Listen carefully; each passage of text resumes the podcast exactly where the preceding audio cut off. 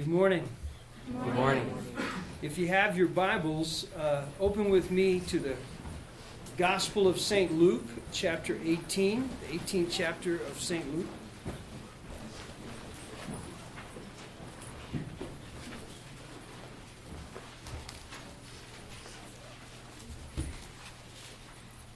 And um, we're going to, I'm going to pray, and then I'm going to start reading from verse 18. Okay, so let's pray. Heavenly Father, thank you for this uh, beautiful and glorious day that you've given to us. Thank you for the Lord's Day, a day, Lord, when we have the great privilege of, of setting other things aside, coming to worship, and gathering together in the name of Jesus Christ. And we know, Lord, that we're not alone. We know that there are millions of those who love you around the world who are gathering to do the same thing. And we pray, Lord, that they would lift up holy sacrifices of praise to you today. We ask that our songs and our prayers, uh, the thoughts and meditations of our heart, would be a holy offering to you today as well. Lord, we ask you now to bind the evil one and to not allow him to mess with the word that is to be preached. We pray, Lord, that it would accomplish that to which you send it. And that you, Father, you, Son, you, Holy Spirit, three in one, would be glorified today. In Jesus' name we ask it. Amen. From the Gospel of St. Luke, chapter 18, beginning at verse 18. And a ruler asked him, Good teacher, what must I do to inherit eternal life? And Jesus said to him, Why, why do you call me good? No one is good except God alone. You know the commandments do not commit adultery, do not murder, do not steal, do not bear false witness, honor your father and mother and he said, All these I have kept from my youth. When Jesus heard this, he said to him, One thing you still lack. Sell all that you have and distribute to the poor, and you will have treasure in heaven. And come, follow me. But when he heard these things, he became very sad for he was extremely rich. Jesus, seeing that he had become sad, said, How difficult it is for those who have wealth to enter the kingdom of God. For it is easier for a camel to go through the eye of a needle than for a rich person to enter the kingdom of God. And those who heard it said, Then who can be saved? But he said, What is impossible with man is possible with God. Amen. Amen. Word of the Lord. Thanks be to God. I don't know if you have your uh, notebook with you, uh, but you might want to open there and uh, follow along. There are not a lot of notes, uh, but there are places for you to take them and to write down some passages of Scripture. Now, this passage that I just read to you uh, has some interesting problems in it. And there are problems for uh, anybody who wants to interpret Scripture and try to understand who Jesus is and what he wants from us. Uh, because Jesus sets us up with a problem. A, a rich young ruler comes to Jesus, and uh, you know, in other uh, gospels it says Jesus, looking at him, loved him. And this, this is, I love that phrase because that's very seldom uh, expressed in the Gospels, where it says about a particular individual that Jesus, looking at him, loved him. But Jesus loved this young man. And he comes uh, to Jesus and he begins by saying, Good teacher. Now, you know, if Jesus hadn't made any comment on that, we all would have let it go we all would have just of course, Jesus is a good teacher. He's not just good at teaching, he is good. And he's the one doing the teaching. You know, this, this is not, not, not, not shocking to us. But Jesus, as he often does in conversations, uh, he brings up something confusing, something that, that makes you stretch. And he says, Why do you call me good? There's none good but God. Now, this presents uh, some theological problems. What does Jesus mean? Is Jesus saying that he's not really God? Is Jesus saying, you shouldn't attribute goodness to me because that only belongs to, to God? Or as we would say, maybe God the Father. That, that, that's not my qualification. Is that, uh, in fact, what Jesus is declaring? And uh, I want to solve that problem for you fairly quickly. Jesus is not implying that he is not God. In fact, he is sort of begging the question. He's, he's, he's pulling it out. And we know from the rest of the Gospels that Jesus never denies that he and the Father are one. Um, he is the second person of the Trinity. So when the teacher calls him good teacher, it does apply to Jesus. Jesus is not denying it. Notice that. He just asked the question uh, to, to, to bring it on stronger. Is he good? Now, let's just stop for a moment and ask uh, that question. Well, if none is good but God alone, is God good? Mm-hmm. Well, I, I, didn't expect an answer from you. I'm, I'm, that's what my sermon's about. Give me a chance to. Yes, you're right. Yes, you're right to say amen. If I ask that question, is God good? You say, what? Amen. amen. Well, in what way is he good? Um, because, you know, in case you haven't figured it out, there are some people in the world who have a problem with the so called goodness of God. Uh, this is a world in which people die. This is a world in which people get sick. This is a world in which people you like and you love and you think are worthy of healing and blessing and success. Bad things happen to those people. So, where is this so called good God when that happens? If God is good, why do little babies uh, get aborted? And, and why do they burn up in a fire? Uh, why do they get born with fetal alcohol syndrome? Or why do they become crack babies? And if God is good, wouldn't there be the kind of justice in the world that innocent folks are protected and only really, really, really bad people get punished?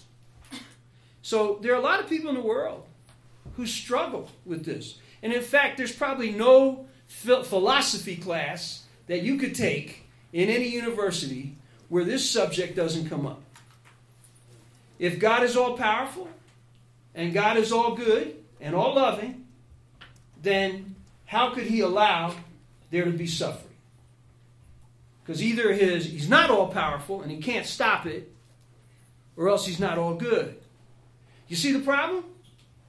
And by the way, just as a warning to you and a heads up, for a lot of young people, intellectually, they come up against this question and these arguments, and it's like hitting a brick wall, and they can't solve the problem they don't have the faith to go past that problem, and they lose what faith they have right at that moment. So I just want you to know, by the way, I'm not the first one to bring up these questions. All right? This has been going on for thousands of years, and it's, and it's been a struggle. It's a struggle even in the Bible. If you read the book of Job, even before the Lord Jesus comes, this is a struggle. It's a struggle with God's people. Job struggles with it. Job, Job is asking the question God, I've been living for you. I've been righteous. You killed my children. You know, and of all the things that happened to Job, uh, I think that gets passed over probably way too fast. But all of his children are killed at one moment. Forget the money that he loses. He's a wealthy man, he loses everything he has. Even forget the sickness that plagues his body. Forget, forget any other trouble. It is that when I read the book of Job as a father that takes my breath away. And I just go, wow. And the whole struggle of the book is this question God, can you please come and meet with me? Could you come and tell me? And you know, and, and during the book, he's got friends that show up, and the friends keep telling him, look, if you were good, bad things wouldn't happen to you. That, that's the way the world really works with a, a, a just and good God. You live a good life, God blesses you. You do bad stuff, God punishes you. That's the way it works. And Job is saying, that's not what is happening. Thank God for the book of Job. Because it takes away all the easy answers. God is good. I just want to I just want to retestify to that moment. Even though there is suffering and struggle in the world. Now, obviously, for those of us who are Christians and study the Bible, we understand where sin came from. It didn't come from God, it came from us. And we know that sin brought death and judgment into the world, and God is just in his judgments. But boy, is it hard to sit under. And guess what? Judgment falls upon all of us. Because our first parents sinned, no matter how well you live your life, no matter how good you are in your life, physically, your body is still in decay and it will die.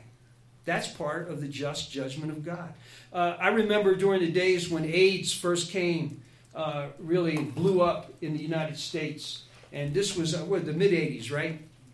And uh, uh, people were, uh, were dying. And it turned out, you know, people were trying to figure out where does this disease come from. And, and then they were saying, oh, it seems to be associated with people who are living the gay lifestyle. And that was the huge preponderance of AIDS cases. And yes, there were people who were getting it from blood transfusions and, and other kinds of exposures uh, from blood or uh, body fluids, but primarily it was happening, happening through promiscuous sex. And uh, people started to ask that question Is this a judgment of God? And man, if you said yes, people got mad.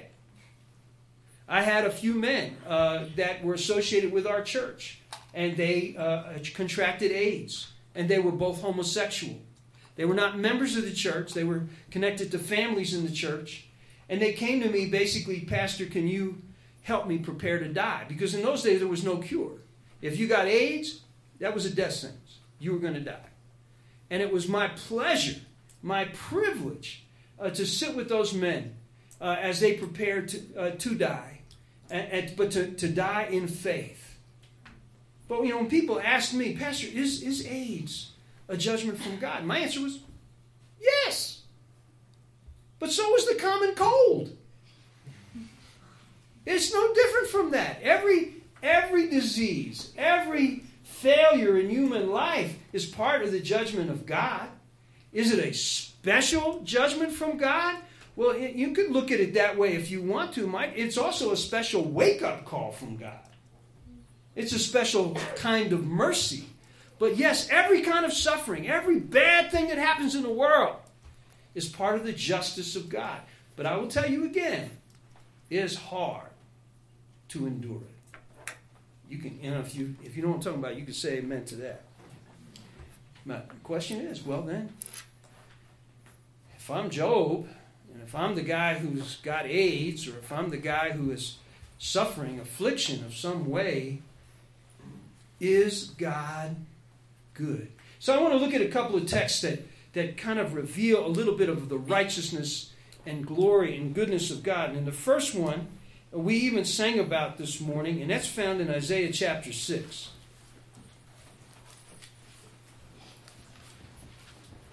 Isaiah chapter 6.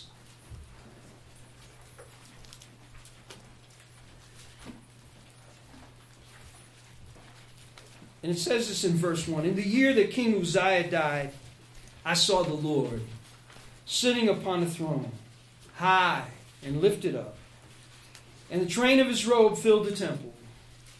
Above him stood the seraphim. Each had six wings. With two he covered his face, and with two he covered his feet, and with two he flew. And one called to another and said, Holy, holy, holy is the Lord of hosts. The whole earth is full of his glory. And the foundations of the threshold shook at the voice of him who called, and the house was filled with smoke.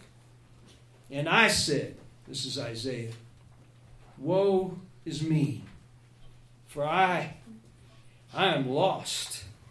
For I am a man of unclean lips, and I dwell in the midst of a people of unclean lips. For my eyes have seen the King, the Lord of hosts. And then one of the seraphim flew to me, having in his hand a burning coal that he'd taken with tongs from the altar, and he touched my mouth. Behold, this has touched your lips. Your guilt is taken away, and your sin atoned for.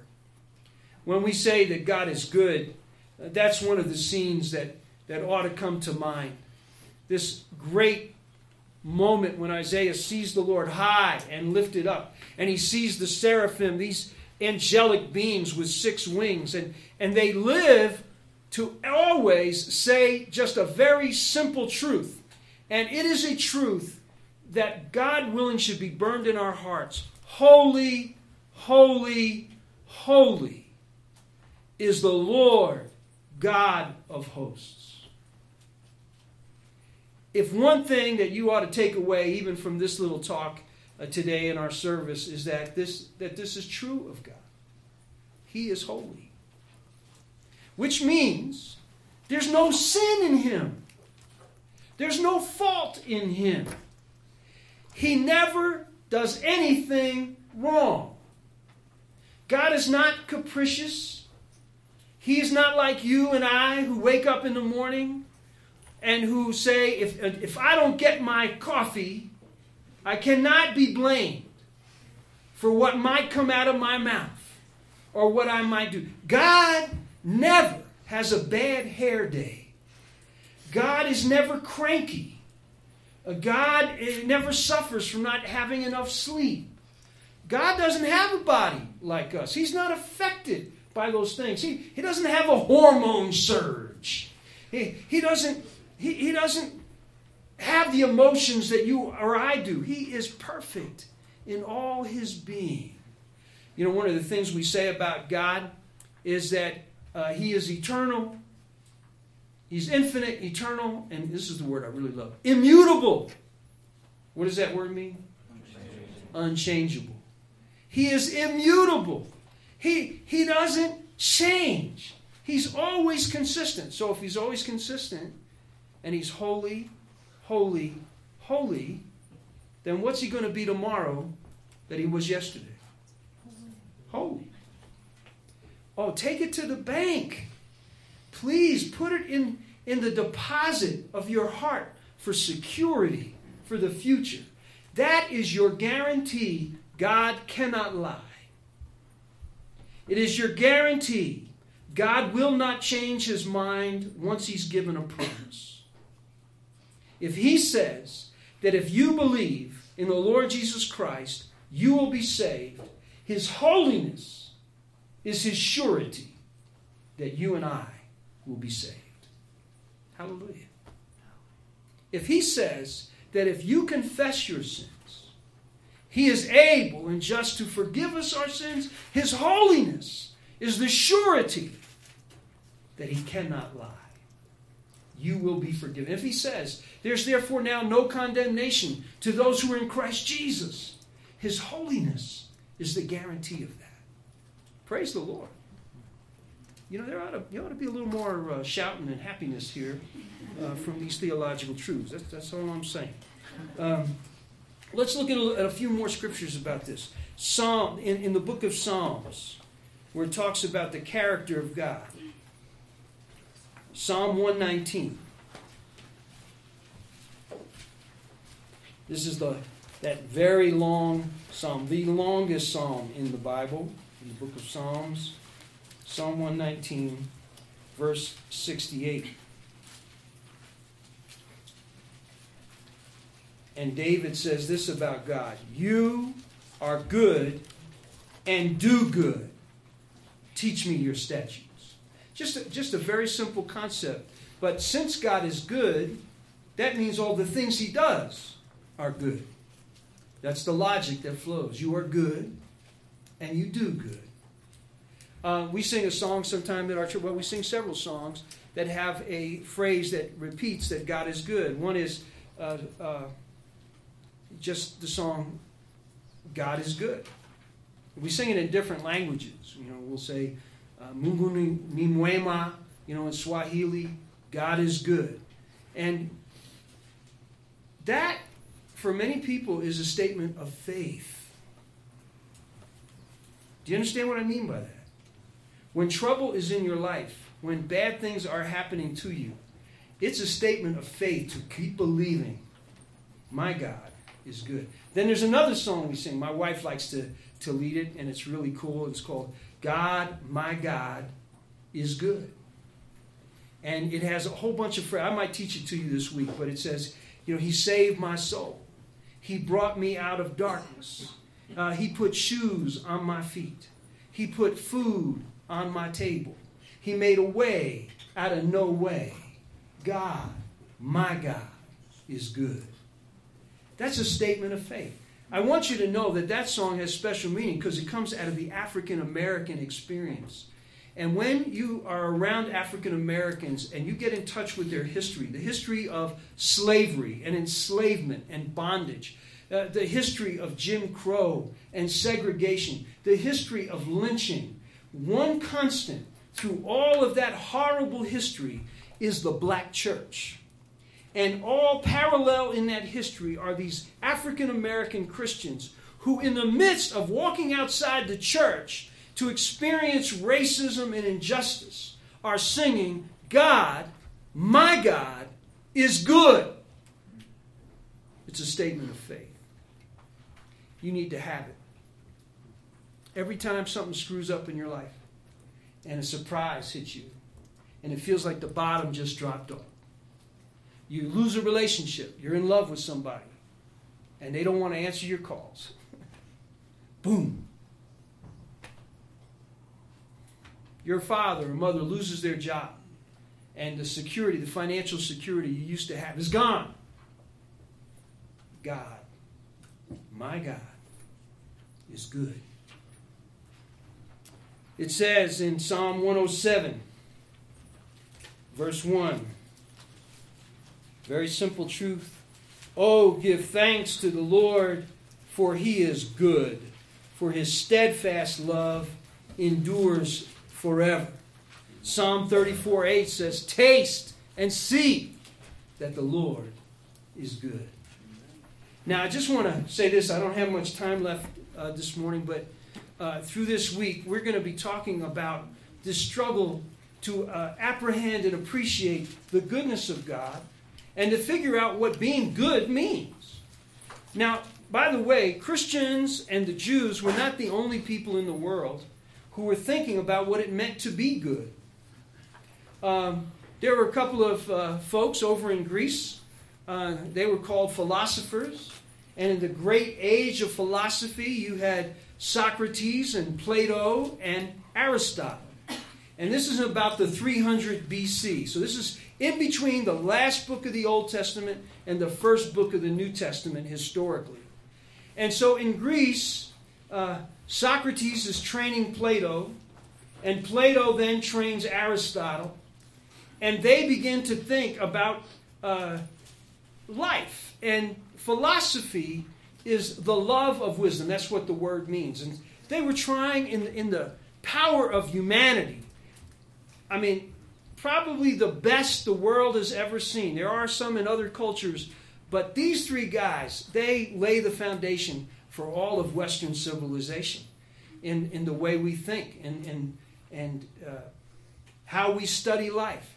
And they wouldn't settle for easy answers. And so if somebody said justice, immediately the question is, what is that? What is justice? And they said, uh, virtue. Well, what is that? What is virtue?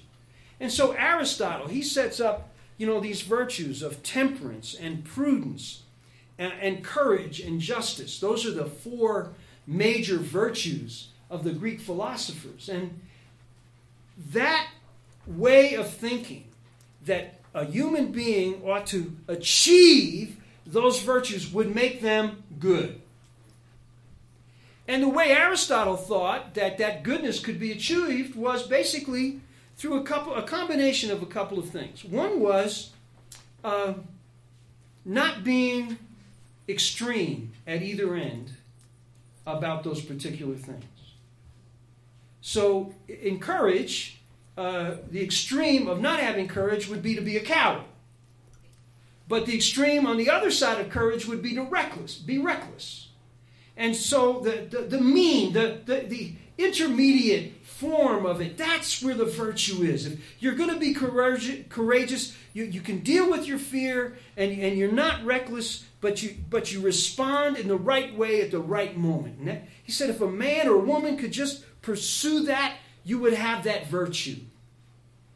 But you'll notice something about those virtues. They're different than the Christian virtues. And later on, the medieval church said, you know, they, those were great ideas, but they, they missed uh, faith, hope, love, and humility. And so, pagan virtues are not the same as the Christian virtues. They're good. I mean, if you had temperance and prudence, I mean, the Bible talks about this stuff.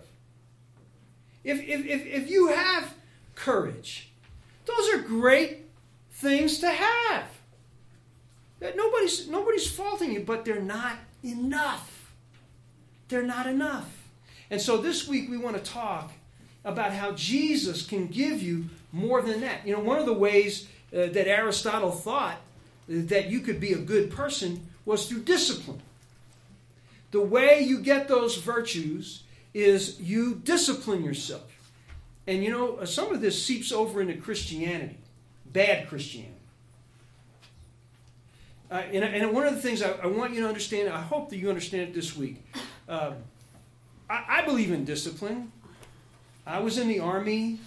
I really enjoyed the discipline the Army gave me. Uh, I'm a father. I enjoyed the discipline I gave my children. they, they might have said excessively, but I, uh, I enjoy trying to get them to live a controlled life. Uh, if you're an athlete, you need discipline. If you're in the military, you need discipline. If you're trying to learn something intellectually, you need discipline. Discipline's great. One of the great, I think, embarrassments to our society is that people have assumed that if you discipline yourself enough and you become a professional, you can control yourself. What do you think of that idea? Discipline's not enough. In fact, the Pharisees found that out too. They, they thought the law, the Ten Commandments, and legalistic righteousness would make you good. Guess what? That didn't do it either. You can't become a good person simply by following the rules. Now, we have a camp. Last, last night they were saying we don't have many rules here, right? I guarantee you before the week is out, even those few rules will be broken. Because we just, it's hard for us to keep rules. Rules don't get us to heaven, discipline doesn't make us good. Okay, I got to end this sermon. So let me just end it with the gospel. And I want to try to do this all through the week. The only thing that's going to make you good is the blood of Jesus Christ and the righteousness of Jesus given to you. And the only thing that's going to enable you and I to live a good life is the grace of God empowering us every day. Now, again, we're going to talk about discipline. We're going to talk about maybe pursuing some of the virtues. We're going to talk about uh, the place of rules in our life. Uh, they're good for uh, good order and, and helping institutions run. But please don't follow counterfeits to make you good. God is good. And the only way you and I get to be good is when He gives His goodness to us through faith by grace. Let's pray. Father God, I pray that you would give to us a hunger in our heart this week for your goodness. Lord, some of us here at this camp, we struggle with our badness. Lord, some of us have already fallen into bad habits and we have found out, Lord, that sometimes our old nature and our flesh and the lusts of our life seem to have all the power, and we have none. Lord, some of us feel pretty guilty about how we've messed up already in our life. We're asking you, Jesus, to help us learn about grace and to let it be, oh Lord, let it be the sweetest drink we've ever had. That you love us in spite of our failings. That you love us and have washed us clean in your blood. That you love us and you're going to give us power we don't have in ourselves to be the kind of people you want us to be in this broken and fallen world. Help us, Jesus. In your name we pray. Amen.